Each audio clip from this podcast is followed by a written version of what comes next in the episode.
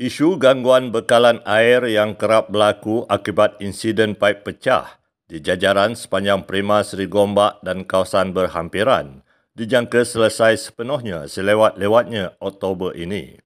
Datuk Menteri Besar Datuk Seri Amiruddin Syahri berkata, pertemuan bersama pihak Air Selangor baru-baru ini telah memutuskan tindakan penyelesaian jangka pendek dan jangka panjang bagi menangani isu tersebut.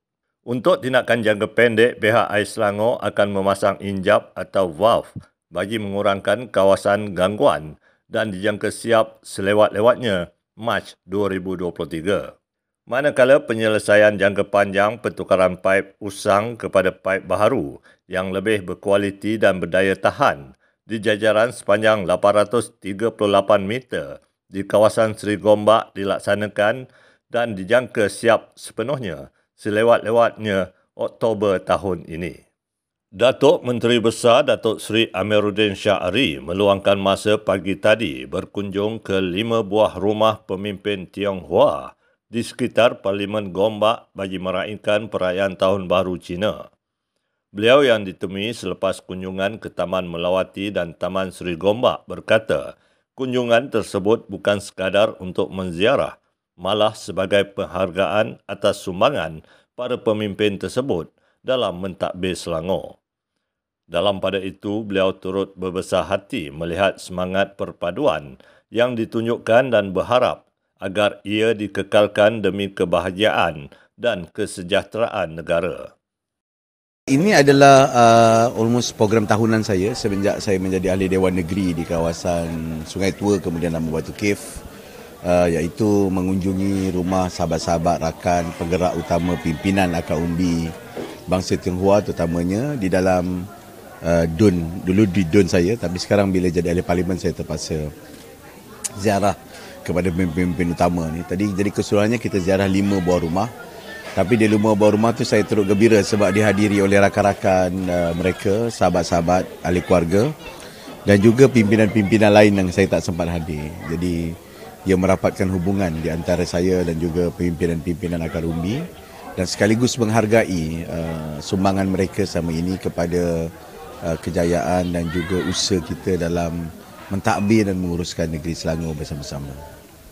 Sebahagian rakyat Selangor beragama Islam yang bukan dalam kategori asnaf namun perlu menjalani rawatan atau pembedahan segera dan berdepan masalah kewangan boleh mendapatkan bantuan Lembaga Zakat Selangor LZS.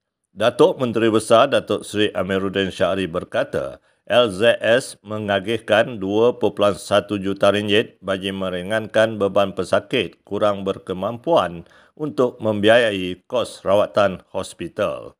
Dana ini ditempatkan di bawah tabung kebajikan pesakit hospital membabitkan 15 hospital dan institusi perubatan sekitar Selangor dan Kuala Lumpur. Jelas Amiruddin, inisiatif tersebut bertepatan dengan matlamat Selangor sebagai negeri penyayang.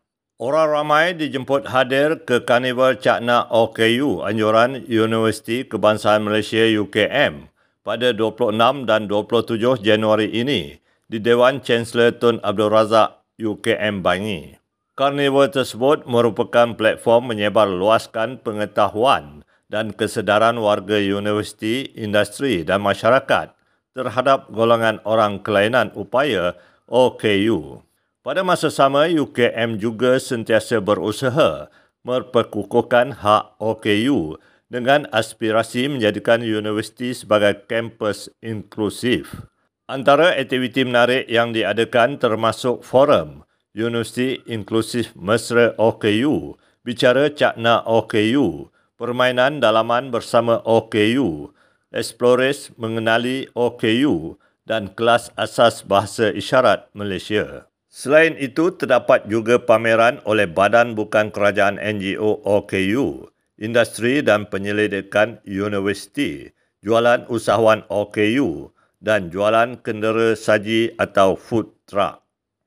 Datuk Menteri Besar Datuk Seri Amiruddin Syahri mengambil kesempatan mengasah semula bakat berkompang dalam sebuah majlis kesyukuran baru-baru ini.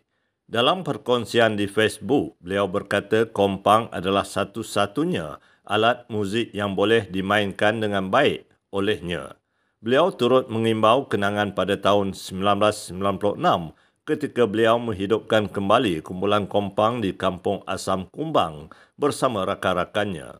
Dalam perkongsiannya, beliau turut berseluruh meskipun paluannya tidak seperti dahulu, namun masih boleh untuk mengiringi perarakan pengantin.